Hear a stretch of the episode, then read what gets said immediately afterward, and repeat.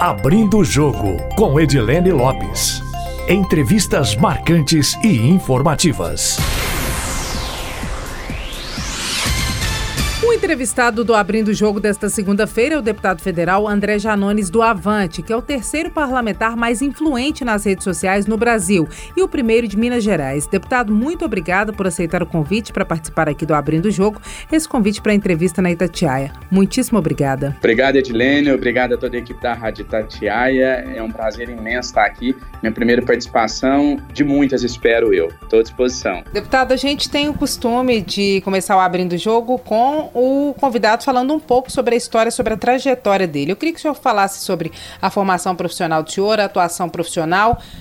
De fato, a greve dos caminhoneiros foi um divisor de águas na história do senhor? O senhor tinha alguma pretensão política? Não tinha? Conta um pouco sobre isso pra gente. Edilene, eu sou advogado de formação, atuei durante 10 anos na esfera do direito do consumidor e principalmente na área de saúde pública, defendendo o interesse de pessoas que aguardavam atendimento, cirurgias, exames na fila do SUS. Minha maneira de agir era a seguinte: eu ingressava com a ação judicial, ganhava uma liminar e até aí era algo comum já que o, o, nosso judiciário sempre foi muito sensível a causas relacionadas à saúde pública, mas o diferencial se dava depois de eu estar com essa liminar nas mãos, eu usava as minhas redes sociais para pressionar o, seja o governador, o prefeito, enfim, o ente público responsável a cumprir aquela determinação. Eu ganhei uma relevância, mas uma relevância regional ali no pontal do Triângulo Mineiro. E a greve dos caminhoneiros me mostrou, vamos dizer assim, para o restante do Brasil. Eu não nego em momento nenhum a relevância, a importância da greve na minha eleição, mas eu costumo dizer o seguinte: sem a greve dos caminhoneiros, certamente eu não seria deputado federal hoje, mas só com a greve dos caminhoneiros, certamente eu também não seria deputado federal, tanto é que aqueles que lideraram o movimento junto comigo não foram eleitos. Então, as pessoas me, conhecer, me conheceram através da greve, mas quando pesquisavam para ver quem é aquela pessoa que fazia vídeos ali é, é, inflamados, combatendo a corrupção, pedindo medidas do governo, é, promovendo a greve, uma maior adesão à greve, elas percebiam que aquela pessoa tinha todo um histórico, tinha todo um trabalho. É, sempre tive a, a, a, vontade, o sonho de representar as pessoas, sempre militei é, politicamente, não partidariamente, mas politicamente, sempre tive muito orgulho disso. Então eu digo para você que hoje eu tenho muita satisfação em poder estar em Brasília representando o interesse dos mineiros e de todo o povo brasileiro. Como é que foi o envolvimento do senhor naquele momento? Foi um envolvimento espontâneo? O senhor tinha alguma coisa a ver com essa causa? Como é que o senhor foi parar no meio da greve dos caminhoneiros? De que forma isso gerou mais visibilidade para o senhor? Qual momento o senhor acredita que tenha sido aquele momento em que falaram esse é um porta-voz dessa categoria, desse setor da, da, sociedade? Apesar de eu ter sido criado por um caminhoneiro, meu, padra, meu padrasto era caminhoneiro, eu tenho que confessar para você que isso não teve nenhuma relação com o meu envolvimento ali na greve. Foi uma coisa realmente ao acaso. Eu acho que eu posso assim dizer. Eu atribuo a Deus o que aconteceu. Eu estava na minha casa e eu recebo a ligação de um caminhoneiro pedindo: Olha, André, a imprensa aqui da nossa região não está cobrindo o movimento grevista da maneira que a gente entende adequada. Não está mostrando o nosso movimento, os canais de, de TV, de rádio, as páginas das, das redes sociais, das principais redes sociais. A gente sabe que você tem muitos seguidores aqui, na época eu tinha cerca de 50 mil, será que você poderia vir aqui fazer uma cobertura? Eu falei, claro, vou. Cheguei lá, gravei um vídeo, o vídeo explodiu para o Brasil todo e em menos de 24 horas eu ganhei 200 mil seguidores e a coisa foi crescendo, crescendo, crescendo e não parou até hoje. A gente chegou na Câmara dos Deputados com 180 mil votos, com a visibilidade, com, com uma, uma, uma possibilidade de continuar fazendo esse trabalho de representação. Eu sempre tenho buscado frisar isso no meu mandato, de eu me ater em aquilo que a Constituição fala ser a minha obrigação como deputado federal, que é legislar, apresentar projetos de leis de relevância para o nosso país, fiscalizar, e aí tem um trabalho importante que a gente vem desenvolvendo também, que eu denomino fiscal do povo, onde a gente fiscaliza obras públicas, prefeituras por todo o estado de Minas Gerais e representar. Esse representar aí é justamente isso, é opinar, é dar voz a quem não tem, é dar, tentar usar as nossas redes sociais, a nossa influência para dar visibilidade a questões populares. E eu tenho feito isso, graças a Deus, de uma maneira que tem me dado orgulho e a sensação do dever cumprido. Vou destacar aqui alguns pontos principais que eu acho desse mandato que a gente conseguiu desempenhar isso, que foi na reforma da Previdência, onde eu me posicionei contra e acho que eu fui o, o único influenciador, o único parlamentar com grande influência nas redes sociais que se posicionou contra a reforma da Previdência e também na época do desastre de Brumadinho, que foi logo no início do meu mandato, e a gente teve algumas é, participações, algumas ações efetivas da CPI de Brumadinho, também na comissão externa, e a gente conseguiu levar ali, dar voz às pessoas e ajudar de alguma maneira a fazer justiça e impedir novas tragédias como aquela. E o senhor acha que essa parcela da população que não está interessada em radicalismos seria um percentual suficiente para eleger um presidente moderado nas próximas eleições? E qual é a avaliação que o senhor faz é, dos nomes que estão postos até então? Ex-ministro Sérgio Moro, apresentador Luciano Huck, governador do Rio de Janeiro João Dória, o próprio presidente da República, alguém do PT como Flávio Dino, que hoje é o nome mais citado, considerando o índice de popularidade digital, já que o senhor falou da questão do senhor, do posicionamento do senhor no ranking de popularidade. Quem que o senhor acha que seria um candidato que teria chances em 2022? 2022? Bolsonaro tem ou Bolsonaro não tem? Primeiro eu vou falar sobre a situação atual, depois eu vou falar sobre qual eu acho que foi o ponto alto do vídeo. Em relação à situação atual, Edilene, eu tenho que ser honesto que do ponto de vista concreto de, de, de melhorias efetivas, se você for pegar friamente o que aconteceu aconteceu antes e depois da greve, você vai ver que praticamente nada mudou. Agora, teve um efeito simbólico, e eu sempre tenho dito isso quando eu vou falar sobre o legado que a greve dos caminhoneiros, no meu entender, deixou. Um para todo o Brasil e um especificamente para os caminhoneiros. Para os caminhoneiros, eu acho que foi uma sensação, eu vou usar aqui um, um, um linguajar bem popular, mas para ficar fácil de todos que estão nos ouvindo entender. Sabe aquele negócio como se fosse mandando um recado assim: olha, a gente tem força, olha, não brinca com os caminhoneiros. Você pode ver que vira e mexe, aparecem alguns boatos, algumas falas que ainda que não sejam totalmente verdadeiras, tem um fundo de verdade, do tipo assim, olha, se fizer isso, os caminhoneiros vão invadir Brasília, olha, os caminhoneiros estão ameaçando parar novamente. Eu acho que a classe ganhou o respeito da sociedade, dos governos, eu acho que o, o grande legado para os caminhoneiros foi isso. Eu acho que talvez a situação não está melhor do que estava, mas talvez se não fosse aquele movimento, hoje estaria pior do que está. Então acho que pelo menos a gente conseguiu frear a, a, as, as derrotas que a classe vinha sofrendo. Aí alguém pode perguntar, André, mas eu não te vejo defender a classe dos caminhoneiros, eu não te vejo mais brigar por eles no plenário.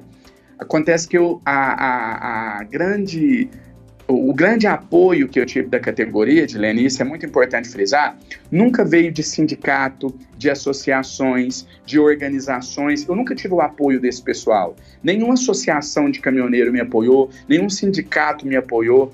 Quem me apoiou entre os caminhoneiros foram os caminhoneiros autônomos, aquelas pessoas que não estão ligadas a nenhuma associação, a nenhum sindicato. Talvez por isso não chegue demandas dos caminhoneiros para mim na Câmara dos Deputados mas eu sou muito grato e sempre estou sensível às causas. Eu propus agora um projeto de lei durante a pandemia para isentar os caminhoneiros é, de pedágios durante esse período e mais uma série de melhorias. Infelizmente, a gente não conseguiu aprovar ainda, mas eu propus o projeto. Só para finalizar esse assunto, falando sobre o vídeo, aqui eu atribuo o sucesso daquele vídeo eu peço licença para fazer um paralelo aqui com o momento que a gente vive hoje no nosso país. Eu tenho muito orgulho de estar entre os 10 é, deputados mais influentes do país hoje, ocupando o terceiro lugar nas redes sociais, mas por um motivo diferente. Não é tanto pelos números, por eu ter 10 milhões de seguidores. Isso não significa tanta coisa como significa para mim conseguir isso sem radicalizar. Você hoje não consegue me taxar como um político de direita ou um político de esquerda. Essa direita capacha, que abaixa a cabeça e, e a, aprova, parabeniza, fala amém para tudo que o presidente faz.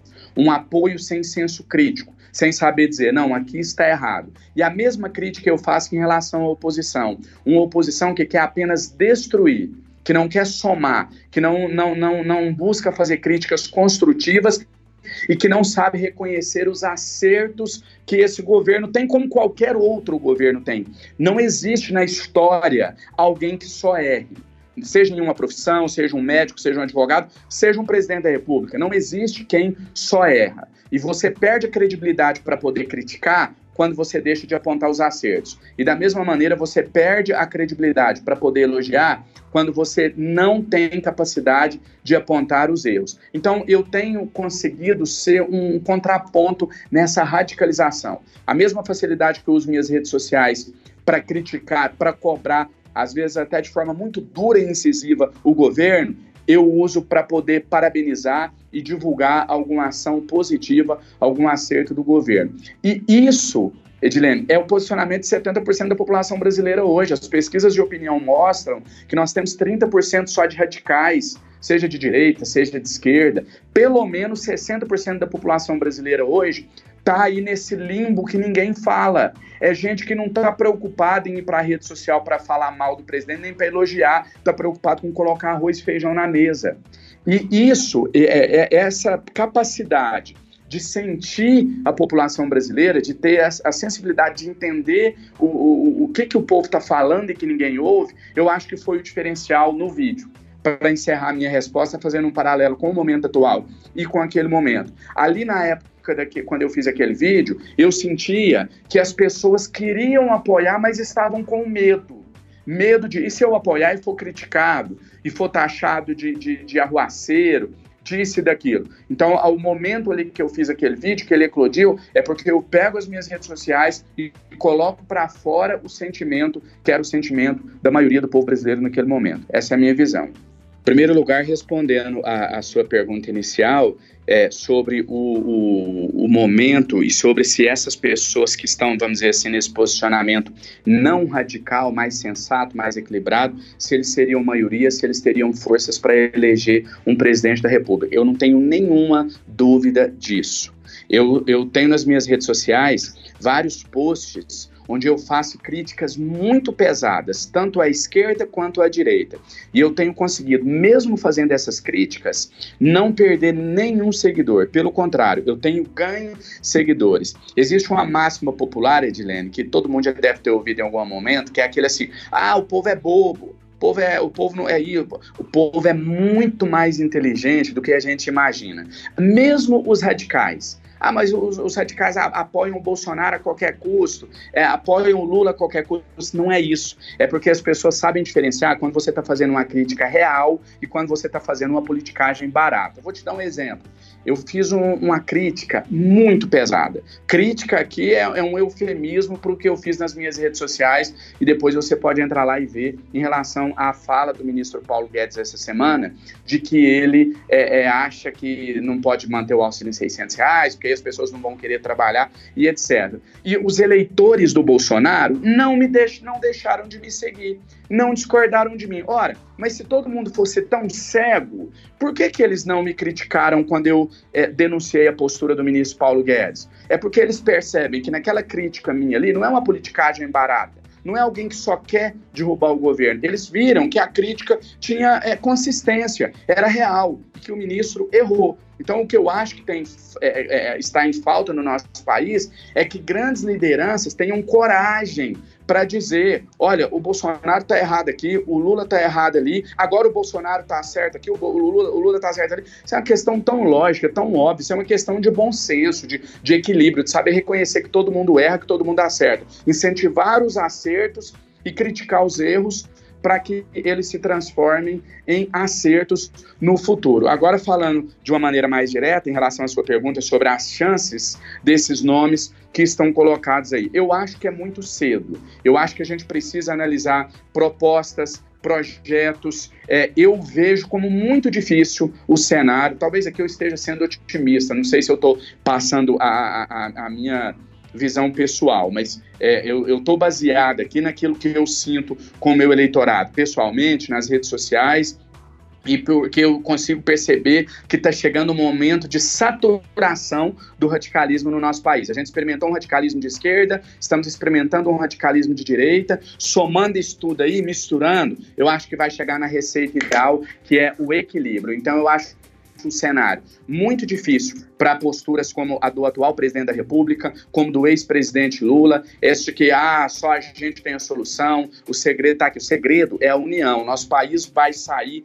da situação que ele está, na minha opinião, quando a gente entender que não existem super-heróis E, infelizmente, a população parece que ainda está um pouco longe de se conscientizar disso. Vou te dizer, Edilene, até fazendo uma autocrítica em relação mesmo às pessoas que me seguem. Eu vejo gente nas redes sociais dizendo assim: em 2022 estou com você para o que der e vier. Como está comigo para o que der e vier? Não, sabe se eu vou continuar fazendo meu trabalho da forma correta? E se eu deixar de trabalhar? E se eu virar as costas para o povo? Então, acho que a gente, a população também tem uma parcela de responsabilidade sobre isso, de buscar um pensamento mais crítico. Não, André, eu vou votar em você em 2022 se você continuar me representando, mas se você sair fora da linha, eu mudo e voto em outra pessoa. Eu já vejo gente escrever lá assim, Bolsonaro 2020 até 2026. Como assim? Quer dizer, o cara não interessa se ele vai fazer um bom governo, se ele vai fazer um mau governo, ele vai votar. Então, é, é, essa cegueira aí, eu não acredito que ela esteja acometendo a maioria. Continuo acreditando que é uma minoria, está faltando essa, essa, essa maioria sensata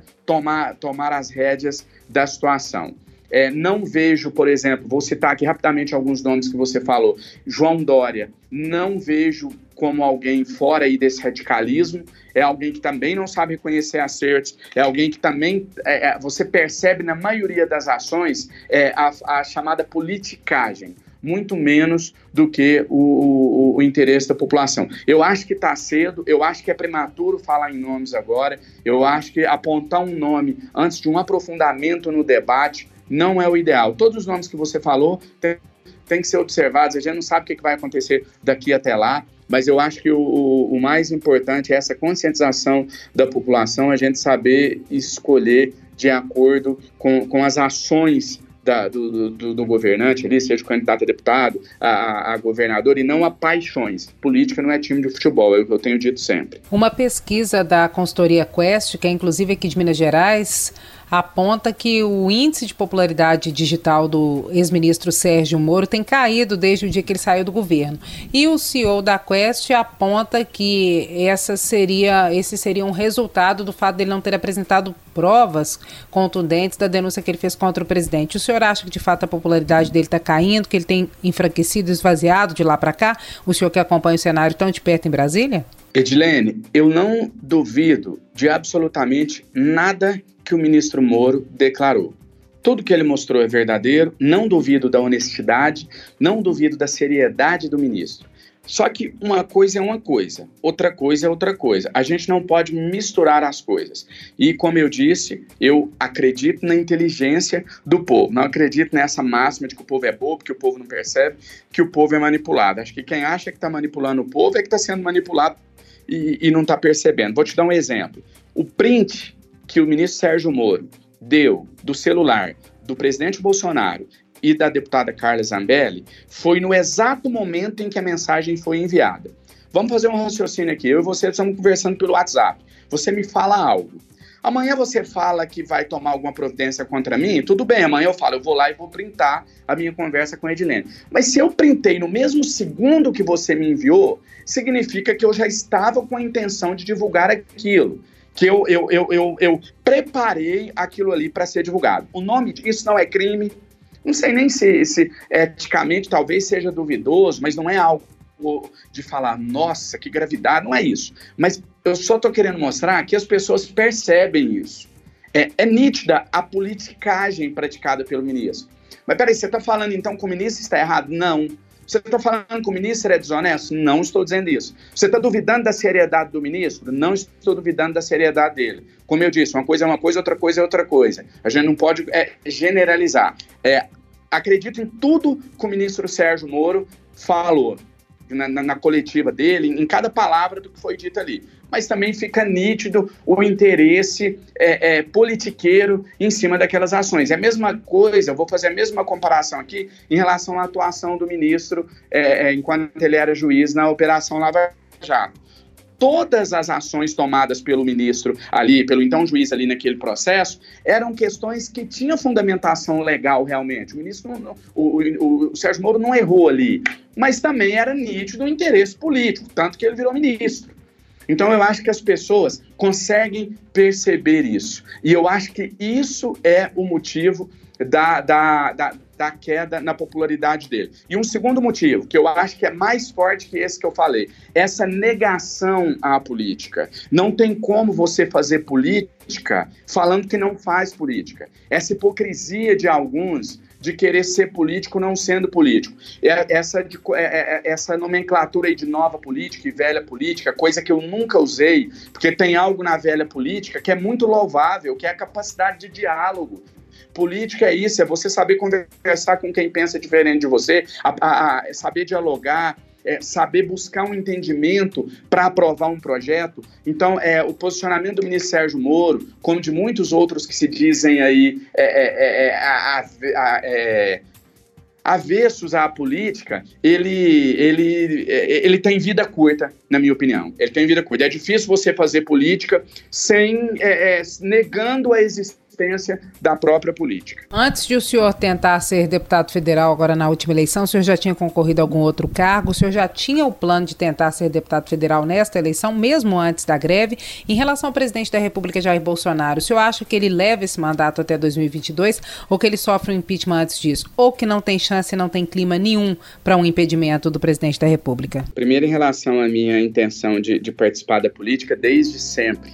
Até um, um fato curioso, a minha mãe relata que com 8, 9 anos de idade eu assistia horário político, depois quando entrei na faculdade que eu ia para as aulas, é a época do videocassete ainda, né? Eu colocava para gravar os horários políticos para eu assistir quando chegasse. Então sempre me interessei, sempre me interessei por saber o que estava acontecendo no país e sempre tive o sonho de representar as pessoas. É, independente de ser no cargo de deputado federal, estadual, prefeito, vereador, eu sempre tive esse desejo de representar as pessoas, de falar por aqui aqueles que não podiam, sempre tive facilidade com a comunicação, então eu sempre vi esse, esse, essa possibilidade na minha vida. Fui candidato a prefeito da minha cidade em 2016, não fui eleito, fiquei em segundo lugar e em 2018, mesmo antes do, do da greve dos caminhoneiros, dessa expansão do, do nosso trabalho para o restante do país, eu já tinha decidido que eu seria, sim, candidato a deputado ou, ou federal ou estadual.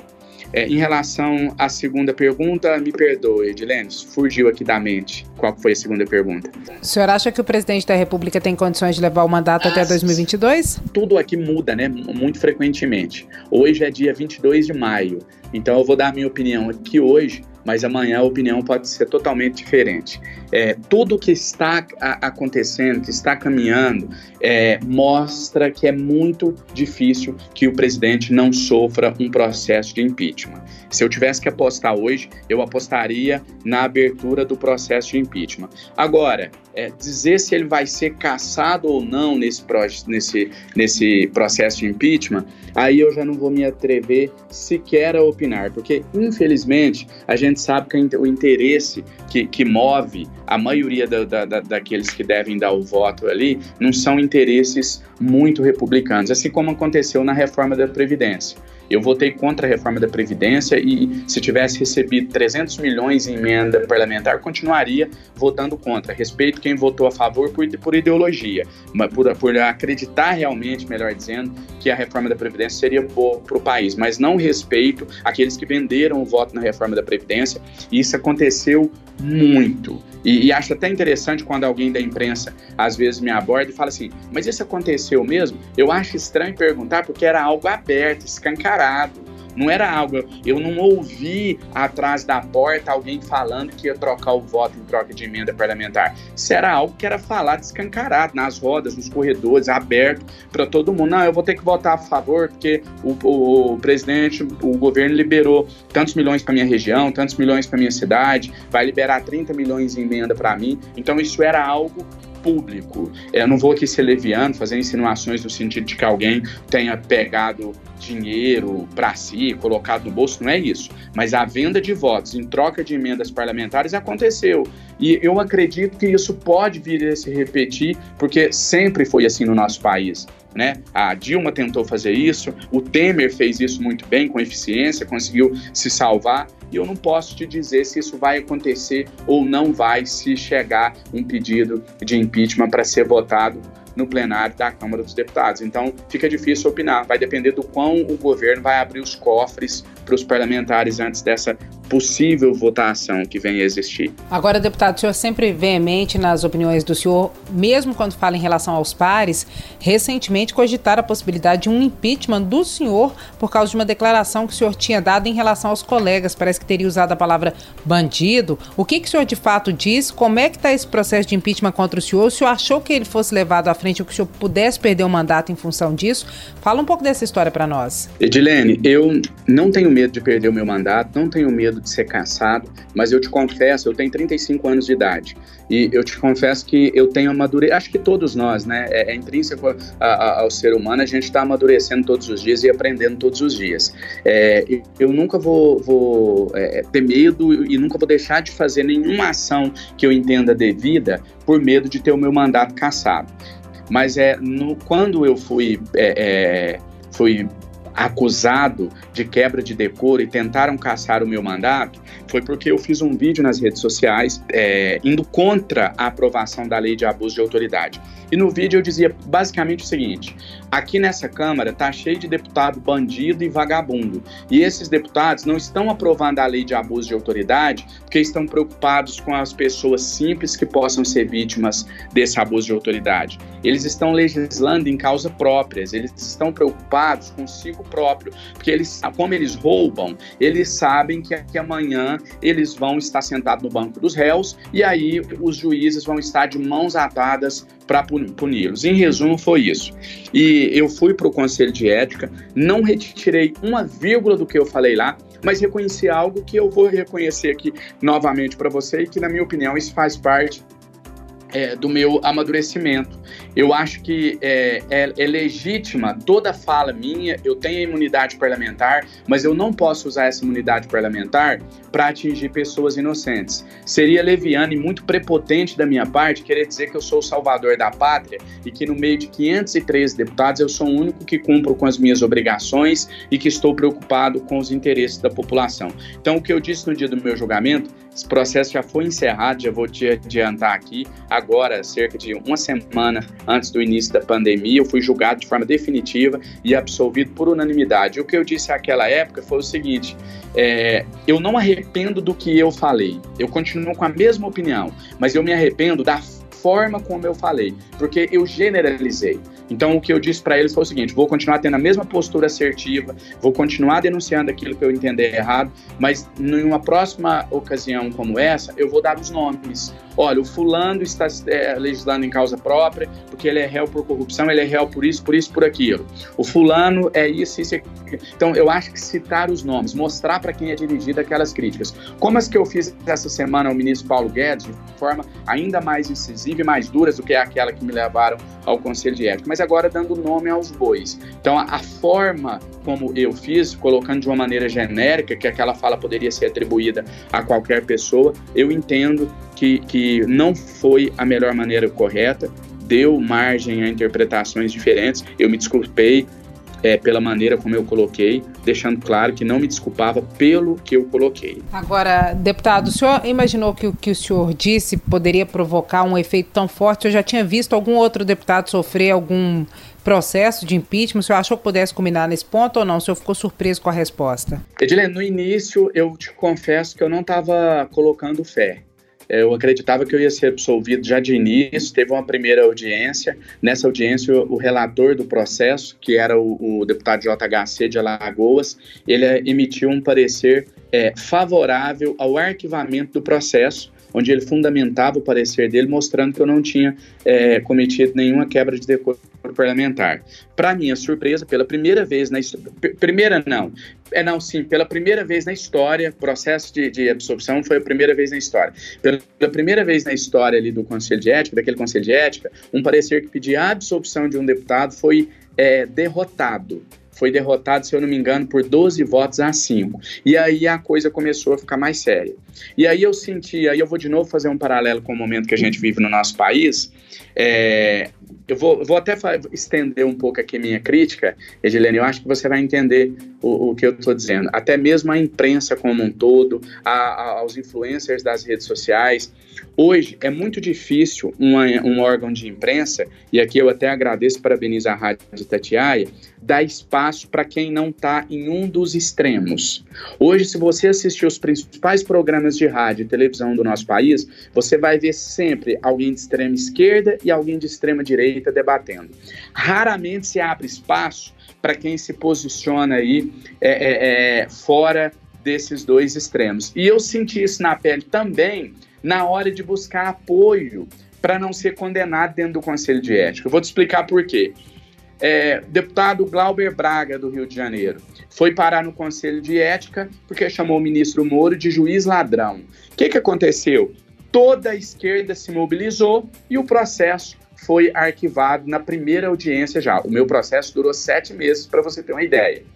É, deputado Eduardo Bolsonaro, deputado Daniel Silveira, enfim, vários deputados do PSL, deputado Carlos Jordi, do Rio de Janeiro. Vou pegar o exemplo do Carlos Jordi, porque foi na mesma época do Glauber Braga. O deputado Carlos Jordi fala que o PT é uma facção criminosa e que a sigla PT significa Partido dos Traficantes. Fala isso em, no meio de uma sessão plenária. O que, que aconteceu quando ele chegou no Conselho de Ética? Toda a direita se mobilizou e o processo foi arquivado na primeira audiência. Durou uma semana. O meu, repito, durou sete meses. Quem está nesse meio, nesse limbo aí, ninguém toma as dores, ninguém se levanta. Então, esse caminho que eu escolhi é o mais difícil, tanto para ter espaço na imprensa, tanto para ter o apoio dos colegas. Por isso que eu digo que é mais, é, eu, eu, tenho mais orgulho, é mais motivo de orgulho para mim, é estar nessa, nessa posição central, ter hoje nas minhas redes sociais é, é, bolsonaristas e petistas do que o número de seguidores em si. No início desse ano, disseram que talvez você pudesse ser candidato à Prefeitura de Belo Horizonte. Você tem alguma pretensão? Quais são suas pretensões políticas? Pretende ser candidato a prefeito na sua cidade, que é Ituiutaba, ou em Belo Horizonte mesmo? O que, que você deve fazer depois desse mandato de deputado federal? Pode parecer hipocrisia o que eu vou responder, pode parecer clichê, até porque a maioria usa essa resposta, mas é a verdade, eu preciso passar a minha verdade. É, eu não, não, vou ser candidato a nada se aquelas pessoas que apoiam o meu trabalho é, não aprovarem eu coloquei o meu nome à disposição do meu partido, do Avante, eles fizeram o, o anúncio oficial de que eu poderia vir a ser o pré-candidato à Prefeitura de Belo Horizonte, mas isso não vai acontecer se eu não tiver o aval de quem acompanha o meu trabalho. Então eu vou discutir isso junto com as minhas bases, junto com os meus seguidores, não só seguidores das redes sociais, mas a, a, as minhas bases mesmo, e a maioria da minha base está concentrada no Triângulo Mineiro, onde eu tive quase 70 mil votos, é, mas eu confesso para você que em um primeiro momento eu tenho uma certa resistência. Por quê? Porque eu tive voto nos 853 municípios de Minas. Será que quem está na, nas outras regiões, por exemplo, fora ali da região metropolitana de Belo Horizonte, não vai se sentir traído? Não vai se sentir abandonado? Ou será que eles vão entender que a, a, a, atuando ali, participando da política em Belo Horizonte, se porventura eu venha vencer as eleições e, e governando a cidade, eu também é, estaria de alguma maneira, mesmo que indireta, olhando e fazendo por eles. Então, a última palavra vai vir daquelas pessoas que me deram voto, que acompanham o meu trabalho. Então, a, a princípio, você não pretende ser candidato à prefeitura da capital e nem em Ituiutaba, é isso? Em Ituiutaba está absolutamente descartado, até porque eu já mudei o meu domicílio eleitoral para Belo Horizonte. Em Belo Horizonte, eu vou ouvir quem acompanha o meu trabalho, o que eles determinarem é aquilo que eu vou fazer. Então, a, a princípio, você não pretende ser candidato à prefeitura da capital e nem em Ituiutaba, é isso? A minha inclinação pessoal é essa, mas eu transferi já o meu título eleitoral para a cidade de Belo Horizonte. O meu nome está à disposição do partido e se houver esse entendimento aí junto com as minhas bases de que isso é o melhor, eu farei. Caso contrário, eu continuo como deputado federal com muito orgulho. Deputado, voltando um pouquinho à questão inicial sobre a greve dos caminhoneiros, tinha antes de iniciar a pandemia, havia um debate sobre uma rediscussão da tabela de frete. Como é que está isso nesse momento? Essa questão vai voltar ao debate nos, com os caminhoneiros se sentindo num primeiro momento antes da pandemia prejudicados em relação ao que tinha sido negociado depois da greve? Muito prejudicados a situação é extremamente crítica. Agora, é, é, infelizmente, a, essa pandemia ela trouxe vários prejuízos para o nosso país. Né? Não só as mortes, claro que isso é o, o mais terrível de tudo, mas tiveram vários outros. E um deles é a paralisação das discussões. É absolutamente impossível você levar essa discussão, você levantar essa discussão no momento de crise que a gente está vivendo. Então, a categoria tem se reunido, as associações é, têm, não, né? Estavam se reunindo, melhor dizendo, vinham conversando. Eu cheguei até a receber algumas visitas no meu gabinete, mas infelizmente está tudo suspenso, tudo paralisado nesse momento. Deputado, para a gente encerrar, quais são as discussões mais importantes na Câmara dos Deputados nesse momento? Senhor acredita na possibilidade de adiamento da eleição? Adiaria para dezembro? O senhor acha que dezembro é o mês ideal, já que é o mês mais apertado do ano, tem finalização de uma série de processos? Seria um mês para se realizar uma, uma eleição? Qual que é o clima aí na Câmara? Eu queria que o senhor falasse um pouquinho sobre isso, especificamente sobre outros projetos importantes que estão ou devam entrar na pauta nos próximos dias ou no próximo mês. Edilene, é, eu vou te fazer aqui quase que uma afirmação com 99% de certeza, baseado no, no, no, no, que eu tenho ouvido, no que eu tenho conversado com colegas, baseado também em declarações que eu tenho acompanhado pela imprensa. Eu não tenho nenhuma dúvida hoje em te afirmar com 99,9% de certeza que as eleições desse ano serão realizadas em dezembro. Não acredito que vai ser em novembro. Não existe clima no nosso país para se prorrogarem os mandatos. Acho que a gente está com a democracia muito consolidada e isso seria muito prejudicial para é, é, democracia no nosso país. É, você tiraria aí toda a segurança jurídica que envolve os mandatos. Então, te afirmo com 99,9% de certeza que as eleições desse ano serão realizadas em outubro.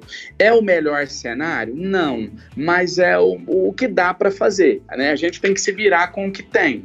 A gente não pode estender mandato para o ano que vem, mas a gente também não, não, não tem como realizar as eleições em outubro. Não dá. A pandemia é uma realidade, as pessoas estão morrendo. Você precisa, mesmo para pra, é, tomando todas as medidas de segurança, usando máscara, higienizando as mãos, hoje seria absolutamente impossível, surreal, alguém sair para a rua para fazer uma campanha eleitoral, para fazer reunião e etc. Então, a gente acredita que até dezembro essa situação vai estar vai, tá minimizada. Ah, é o ideal, vai, é, é o que dá para fazer.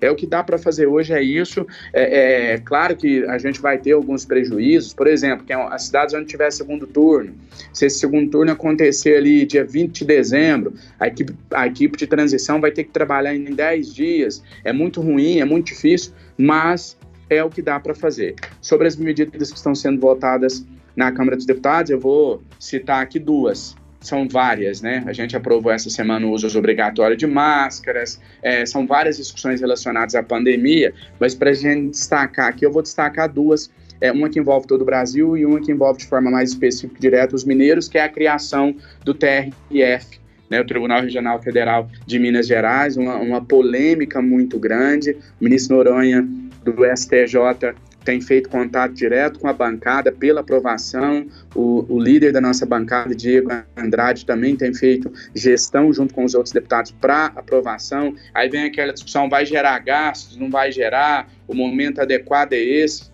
O STJ já manifestou que não, já, já, já é, deu declarações, pareceres de que não haverão aumentos de gastos. E além disso, a gente colocou uma emenda no projeto agora para que ele seja efetivado só após a pandemia. Mas, de qualquer maneira, é uma discussão aí que tem é, muitas visões diferentes e a gente não sabe no que vai dar.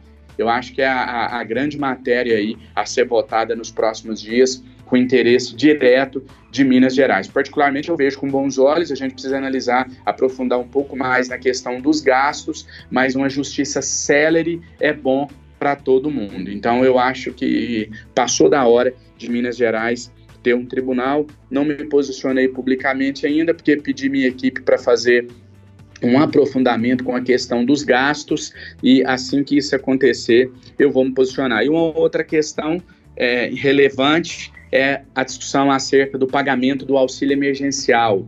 Né?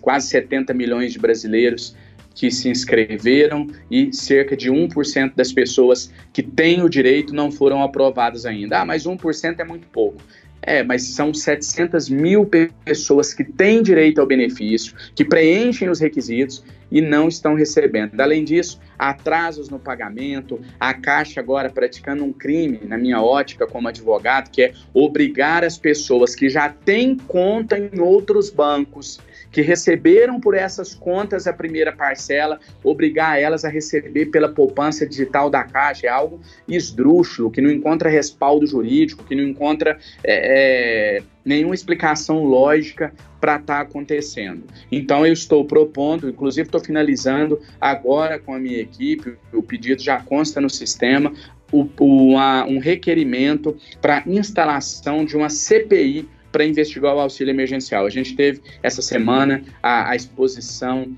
do filho do apresentador William Bonner, onde o próprio apresentador disse que o filho dele foi é, é, vítima de uma fraude, né? utilizaram os documentos dele para pedir o auxílio emergencial e conseguiu o auxílio emergencial. Já teve pessoas muito famosas, com muitos recursos financeiros, que fizeram o teste também, foram lá, se inscreveram, só para mostrar que o sistema é falho. Então a gente quer que a Caixa Econômica Federal se explique, que dê as informações devidas à população brasileira e por isso a gente está propondo aí nessa semana ainda é, protocolando um pedido de instalação de uma CPI para investigar o auxílio emergencial. Deputado, agora nós vamos partir por um bate-bola que é rapidinho, eu falo uma palavra, uma frase curtinha e o senhor também dá uma resposta rápida, beleza? Tá ok, ótimo. Mundo pós-corona imprevisível. Condução do governo federal nesse momento. Muito aquém do que deveria, deixa a desejar. Ministro Paulo Guedes. Insensível, insensível. Nebuloso. Caminho da política brasileira. Sim. O centro para 2022 é a solução? O equilíbrio. Muito obrigada pela entrevista, viu? Edilene, te agradeço muito, viu? Estou sempre à disposição. O que você precisar, pode contar comigo. Um abraço, valeu.